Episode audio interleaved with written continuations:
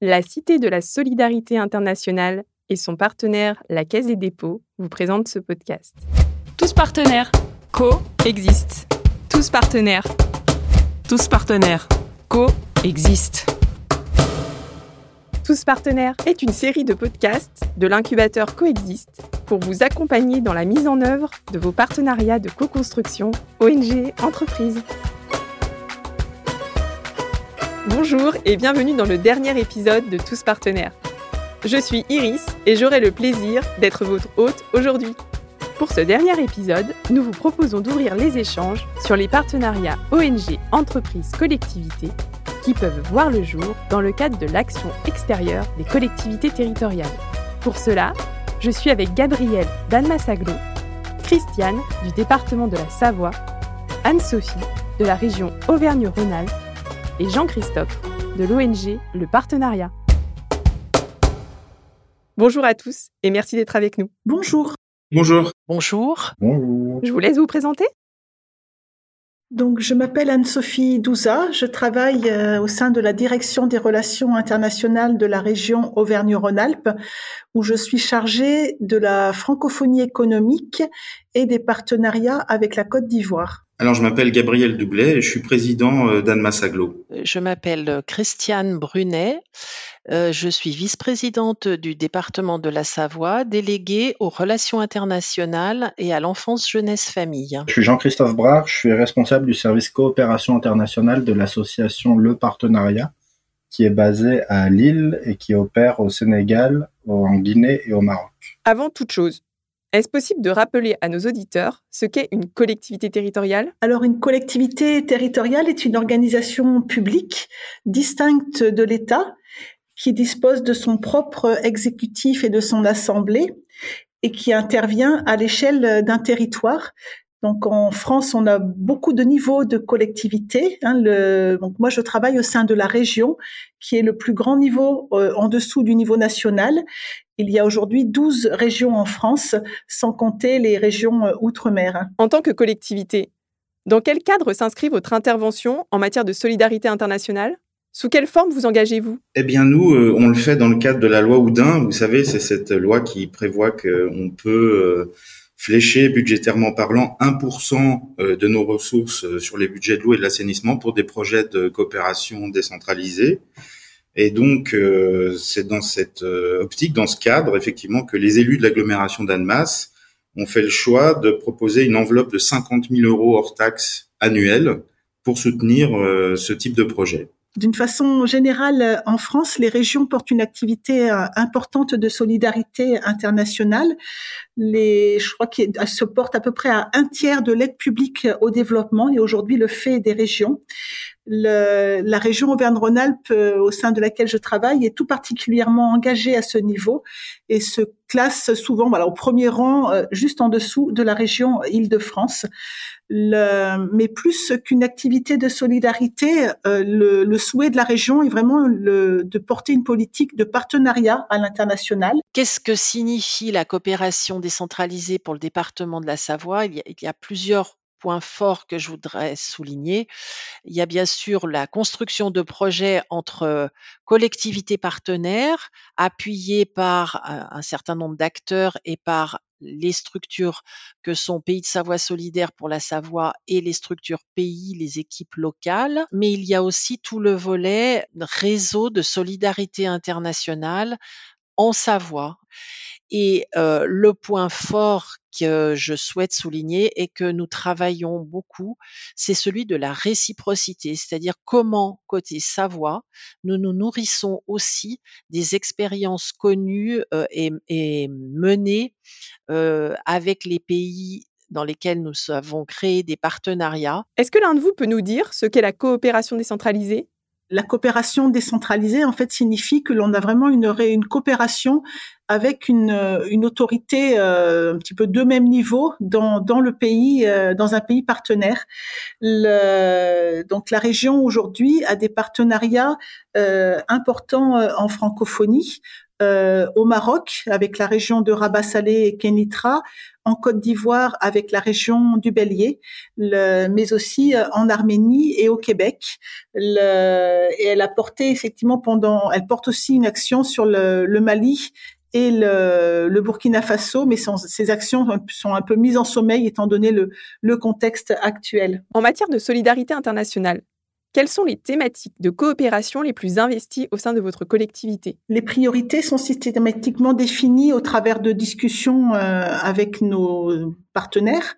Le, mais c'est vrai qu'on voit se dégager quelques grands secteurs d'intervention qui sont liés aussi au ça un peu savoir-faire d'excellence de, de, la région. Le, sur la zone euh, euh, francophone, Afrique francophone, le, on intervient notamment dans le domaine agricole et agroalimentaire. C'est le premier secteur pourvoyeur euh, d'emplois sur cette zone. Le, et les, les autorités publiques portent d'importantes politiques euh, en soutien au développement des filières agricoles et notamment de la transformation. Et nous sommes nous-mêmes une grande région euh, agricole et de tradition agroalimentaire. Donc on, voilà, on a beaucoup de, de choses à partager euh, dans ce secteur-là. On intervient aussi beaucoup dans le domaine de l'eau et de l'assainissement. C'est aujourd'hui une préoccupation aussi très forte de part et d'autre. Hein, le, le, contexte de changement climatique induit des évolutions euh, de, de, de, de, la ressource et a besoin de faire évoluer du coup les, les, les manières de, de, de, la gérer. Le, donc on, on, a effectivement aujourd'hui des projets portés sur ces sujets dans nos zones de coopération et on a initié depuis quelques années maintenant un appel à projet que l'on dénomme Nouvelle coalition d'acteurs dans les secteurs eau et assainissement en Afrique francophone qui vise tout particulièrement à développer les initiatives dans ce domaine. Euh, le département a pour compétence euh, première euh, l'action sociale. Donc l'action sociale, c'est quelque chose que l'on retrouve dans nos dans nos thématiques, bien entendu, mais également tout ce qui concerne l'eau, l'assainissement, la préservation des forêts. Autant de thématiques qui sont partager euh, je, dirais que la, jeunesse aussi, bien entendu.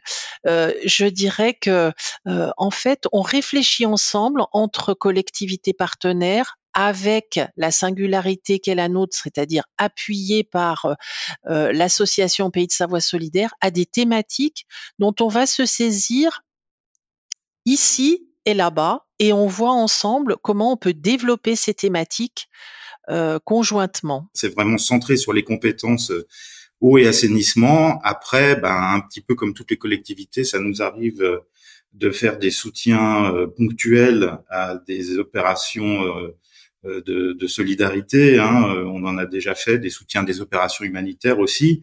Mais euh, l'essentiel de notre action, c'est aussi le fait qu'on a créé la Cité de la Solidarité internationale en 2008, et qui est un peu notre bras armé en termes de solidarité internationale. C'est bien courant que les partenariats de co-construction ONG-entreprises agrègent d'autres parties prenantes, notamment des collectivités territoriales françaises. Au sein de le partenariat, est-ce que vous en avez fait l'expérience? Euh, Alors oui, c'est vrai qu'historiquement, nous, on, s'est construit autour des coopérations décentralisées, donc on a toujours ce lien avec les collectivités territoriales. Et euh, bah, un exemple assez marquant de ce point de vue là, ça concerne le partenariat qui, s'est noué avec le département du Doubs par exemple, euh, qui travaille avec l'agence de l'euro de Méditerranée Corse et euh, qui nous a approché pour euh, qu'on puisse développer justement un projet d'accès à l'eau en milieu scolaire comme on l'avait fait dans la région de Saint-Louis, mais cette fois dans la région de Louga, dans le cadre de bah, d'une coopération institutionnelle un peu plus poussée avec les acteurs sénégalais que souhaite euh, mettre en œuvre le département du Doubs. Et donc, euh, comme dans ce cadre-là, on est, euh, on travaille main dans la main avec la société Ocean slash Canal de Provence. On va travailler ensemble, qui est en plus un acteur du bassin de l'agence de l'eau de Méditerranée Corse, avec qui on a déjà travaillé, qui connaît bien l'agence de l'eau également. Euh, donc euh, on est finalement en territoire connu et on travaille ensemble pour répondre à ces besoins-là sur de, sur de nouveaux territoires aussi, puisque cette société Ocean a un projet, a pour projet de je crois que c'est d'apporter l'eau dans 1000 écoles à l'échelle du Sénégal, l'eau potable dans 1000 écoles. Donc ça, les objectifs se rejoignent. Quel est l'intérêt de ces partenariats pour les entreprises et les ONG selon vous? Sur les partenariats ONG, entreprises et collectivités, euh, ce qui est intéressant aussi, c'est le partenariat avec la collectivité après qui nous permet aussi de débloquer davantage de fonds que ce soit avec les agences de l'eau, euh, que ce soit avec euh, parfois le ministère des Affaires étrangères, donc il va pas forcément financer les, infrastructures, mais qui peut financer d'autres aspects du projet. Et en fait, l'ancrage à travers les collectivités, ça permet parfois d'avoir une mise à l'échelle de ce qu'on pourrait faire seulement avec l'entreprise ou avec cette seule collectivité. On comprend bien l'intérêt des partenariats ONG, entreprise, collectivité du point de vue de consortium ONG, entreprise. Mais vous, en tant que collectivité, qui gagnez-vous? Pourquoi faites-vous le choix de la collaboration dans le cadre de vos actions de solidarité internationale? Nous, on a l'envie, on a l'enthousiasme, euh, on a des personnels mobilisés, des élus qui ont envie de s'engager sur ces questions-là, mais on n'a pas forcément l'expertise.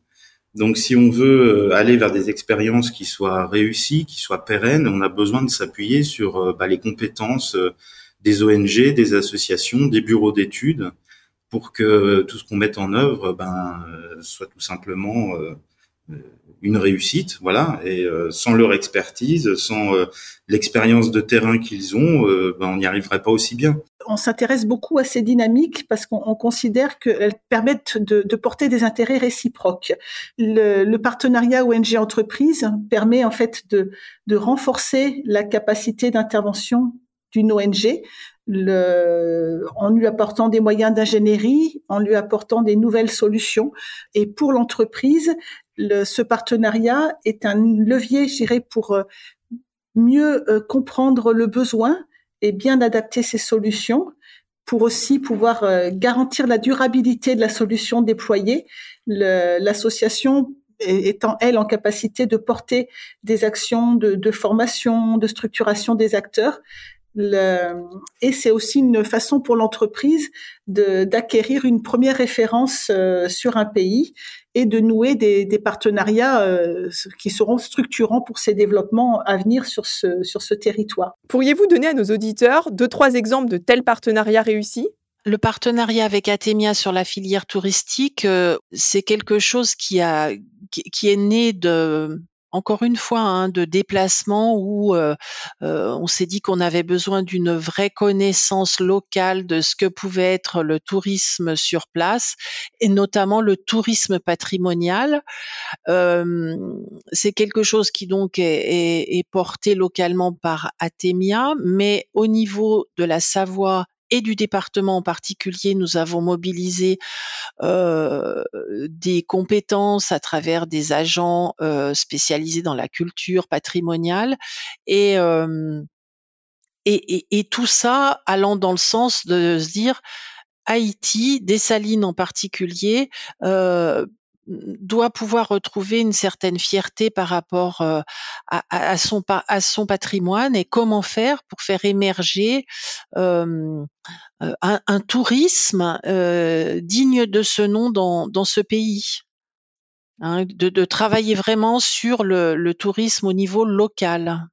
En ce moment, on est sur un très joli projet qui se déroule au Cameroun, dans la ville d'Akonolinga. Il s'agit effectivement de sécuriser l'approvisionnement en eau potable et euh, la question de l'assainissement des eaux usées d'un hôpital. Euh, donc on, s'est lancé euh, dans ce projet avec les appuis de, l'association Corail, le bureau d'études à Méthène, des associations locales aussi qui sont sur le, terrain au Cameroun. Euh, une association suisse aussi, hein, puisqu'on travaille euh, avec euh, l'association ACRE, qui œuvre sur l'accès aux soins dans, dans, ces pays. Et bah voilà, ce partenariat est très fructueux et on travaille donc, après avoir mené un certain nombre d'études, sur le, le, système de distribution d'eau potable, de collecte des eaux usées, pour garantir à l'hôpital ben, des conditions sanitaires qui, qui, soient bonnes. On a une enveloppe budgétaire annuellement consacré à ce type de projet. Et donc, euh, bah, on finance à la fois des études et on finance aussi euh, des travaux et qui sont menés avec des bureaux d'études, mais pour lesquels euh, on, a une vraie collaboration technique aussi, puisqu'on a une expertise c'est un domaine de compétences important pour notre agglomération et ça permet à nos techniciens ben, de, faire valoir tout ce qu'ils ont mis en œuvre ici pour éventuellement le, le proposer là-bas. Donc c'est à la fois des moyens financiers, mais aussi des moyens humains et qui permettent effectivement de, de mener à bien ce type de projet.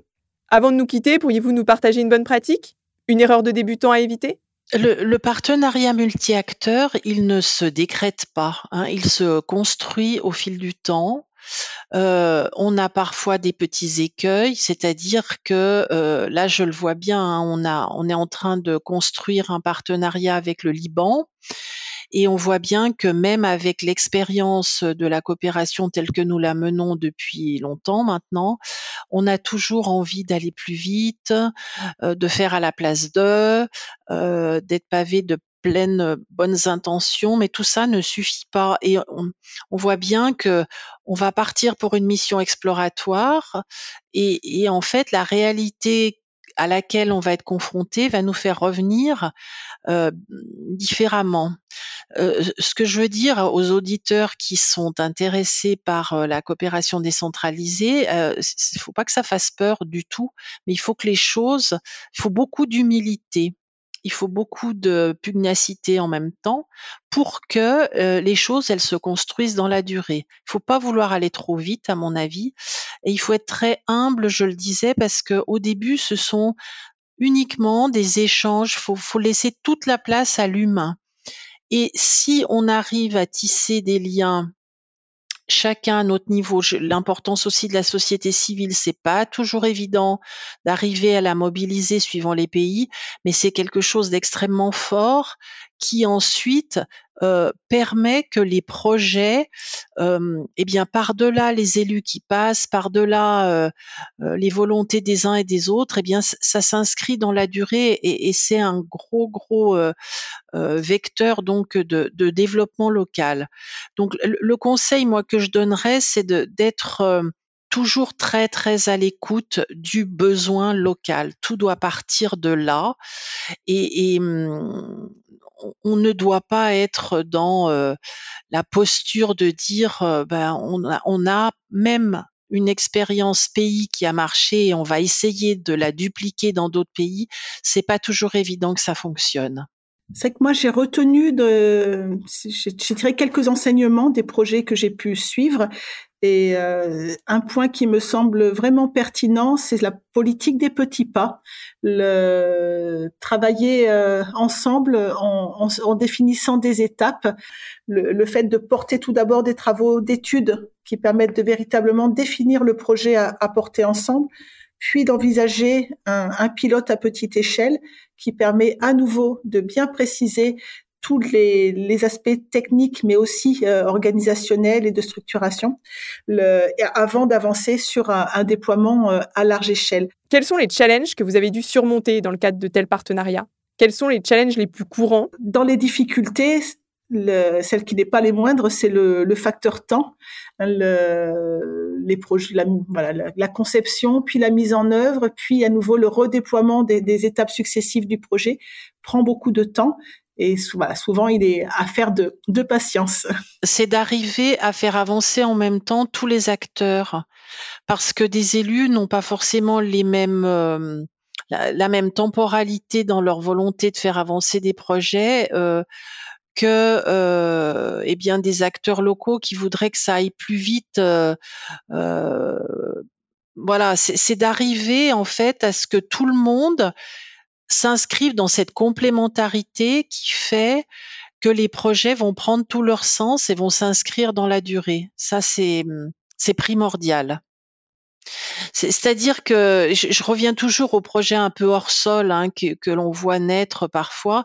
Nous, on n'est pas du tout là-dedans. On est dans euh, la volonté de voir se développer euh, des liens qui vont permettre euh, localement de répondre à des besoins. On identifie ces besoins et ensuite on voit comment chacun à notre niveau, eh bien, on y répond. Ces, projets collectifs, c'est pas évident à monter simplement, mais sans collectif d'acteurs, c'est quelque chose qui, encore une fois, ne prend pas euh, vraiment euh, tout le sens qu'on voudrait que qu'ils prennent. Quel conseil donneriez-vous à quelqu'un qui souhaite se lancer? Bah, Ce qui est important, je crois que la question centrale, c'est vraiment la qualité des, des partenariats qu'on arrive à mettre en place. Il faut euh, tout d'abord qu'il y ait une vraie volonté politique ici et qu'elle soit soutenue par une vraie volonté politique là-bas. Il faut que voilà les élus locaux des deux côtés de la coopération soient soient en phase. Il faut ensuite trouver, euh, on l'a dit aussi, euh, des partenaires, euh, que ce soit des associations, des ONG, des bureaux d'études qui soient bien implantés, qui soient bien experts des thématiques et des pays dans lesquels on souhaite intervenir. Et puis enfin, et c'est la, question est importante aussi, il faut trouver des, cofinancements. C'est vraiment la somme de, tout cela qui permet de réussir un projet. Merci pour vos témoignages. On l'a bien compris. Les partenariats de co-construction ONG, entreprises, collectivités répondent à des enjeux propres aux trois types d'acteurs. Ce sont des leviers très intéressants pour le développement d'actions de solidarité internationale. Le micro à notre partenaire. Question à Dunia Duri, conseillère pour l'internationalisation des territoires au département des relations internationales de la Caisse des dépôts.